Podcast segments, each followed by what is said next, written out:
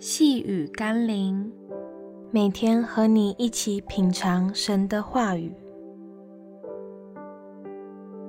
别让撒旦入你心。今天我们要一起读的经文是《约翰福音》十三章二十六到二十七节。耶稣回答说：“我蘸一点饼给谁，就是谁。”耶稣就蘸了一点饼，递给加略人西门的儿子犹大。他吃了以后，撒旦就进入了他的心。耶稣便对他说：“你所做的，快做吧。”许多人误以为耶稣蘸饼递给犹大，是故意借此让撒旦入了犹大的心。其实正是相反。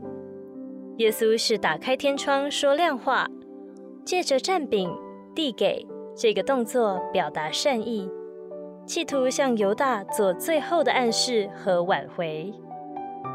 无奈犹大却是吃了秤砣铁了心，执意要顺着情欲而行，就如同当年的夏娃，又如摩西时代埃及的法老。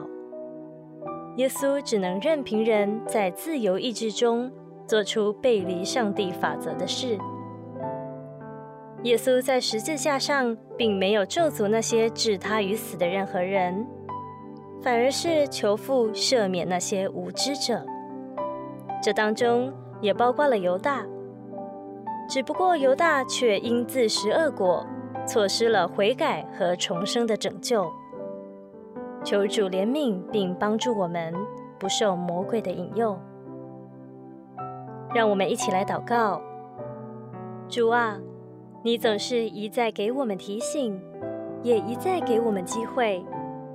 但如果我们硬着心，滥用自由意志，故意或坚持犯罪，那么我们就必须自我承担犯罪的后果。即或如此，你仍以慈爱和怜悯向我们彰显救恩，使我们有悔改和重生的机会。求你在我软弱时拯救我，不让我被魔鬼利用。奉耶稣基督的圣名祷告，阿门。